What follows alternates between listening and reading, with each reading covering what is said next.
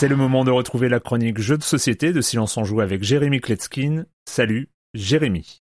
Salut Erwan, tu connais forcément le Yahtzee aussi appelé Yams, où on doit jeter des dés, obtenir des figures, c'est-à-dire des arrangements particuliers de dés. On y marque des points quand au bout de trois lancers de 5 dés, ben on compose des foules, des carrés ou des brelans. C'est un jeu tout à fait traditionnel, tout le monde connaît. Et ben cette semaine, on va parler d'un autre jeu qui sublime ce concept et en fait un truc euh, beaucoup plus moderne. Son nom, High Score. Ah oui, c'est un nom qui se la pète un petit peu. High Score, ouais. Cette fois-ci, on va y trouver 7 dés qui vont chacun avoir euh, donc 6 faces, 5 avec euh, des chiffres de 1 à 5 une sixième face avec une spirale. Une partie se déroule en sept tours. À chacun des tours, on va dévoiler une carte défi et donc euh, marquer des points euh, sept fois. Il y a 21 cartes défi dans la boîte. À chaque partie, on va en utiliser que 7 et chaque carte défi propose des règles bien différentes et c'est ça qui va permettre de renouveler l'expérience à chaque fois. Il y a trois zones sur chaque carte défi. La première zone va donner une valeur à la spirale. Ça peut être 10, ça peut être moins 5, ça peut être 0, ça peut être une valeur que le joueur choisit. La deuxième zone sur chaque carte défi impose une des trois règles de lancer de dés. Et donc pendant leur tour de jeu, les joueurs vont savoir s'ils peuvent relancer tous les dés jusqu'à 4 fois, s'ils peuvent euh, lancer les dés de leur choix jusqu'à 3 fois, ou bloquer l'un ou plusieurs dés après chaque lancer. La troisième et dernière zone de chaque carte défi, bah, ce sont le score des dés, c'est-à-dire la manière dont on va les calculer. Alors,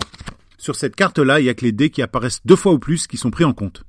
Sur celle-ci, les dés impairs, ce sont des valeurs euh, positives. Par contre, les dés pairs, ce sont des valeurs négatives. Il faudra donc euh, éviter de se retrouver avec à la fin du dernier lancer. Alors, un dernier exemple. Euh, ben, sur celle-ci, il faut une suite. Donc, il démarre de 1, et puis plus on va loin dans la suite, et donc plus on fait de points. Et c'est tout. Au bout de chaque manche, on va attribuer aux trois joueurs qui ont les plus grandes valeurs, respectivement 3, 2 et 1 point. Au bout de 7 manches, ben, on sait qui a gagné. Quand on gagne une manche, on est aussi le premier joueur de la manche suivante, ce qui est un petit désavantage, puisque les joueurs qui vont vous suivre vont savoir s'ils doivent pousser leur chance euh, et prendre plus de risques ou pas. Mais il n'y a pas dex Hein. Si on égale le score du joueur précédent, bah, on se place euh, derrière lui quand même. Et là, à ce jeu, je peux vous dire que je le sens, là, je le maîtrise, j'éclate tout le monde. Les parties qui s'enchaînent, là, pa, pa, pa Ouais, c'est un petit peu comme avec le poker, les gens qui disent, ouais, c'est que de la chance, c'est qu'ils ont rien compris. Non, mais franchement, il y a quoi de plus puissant que le suspense, avoir un lancer de dés et la libération ou la frustration quand on voit le résultat? Non, mais regardez tous les jeux de dés, hein, ça crie, ça sursaute, ça pleure, euh, il y a des émotions, alors pas toujours quand il y a des lamas. Je rappelle son nom, High Score. Moi, j'ai un talent inné pour ce jeu, et voilà, et tant pis pour les jaloux. L'auteur, c'est Rainer Knizia, et oui, encore lui, ben, quel génie, hein, vraiment, waouh De 2 à 5 joueurs à partir de 8 ans pour des parties d'environ euh, une demi-heure. L'éditeur, c'est Yellow, et moi, ça m'a foutu la pêche de rouler sur tout le monde comme ça, c'est euh,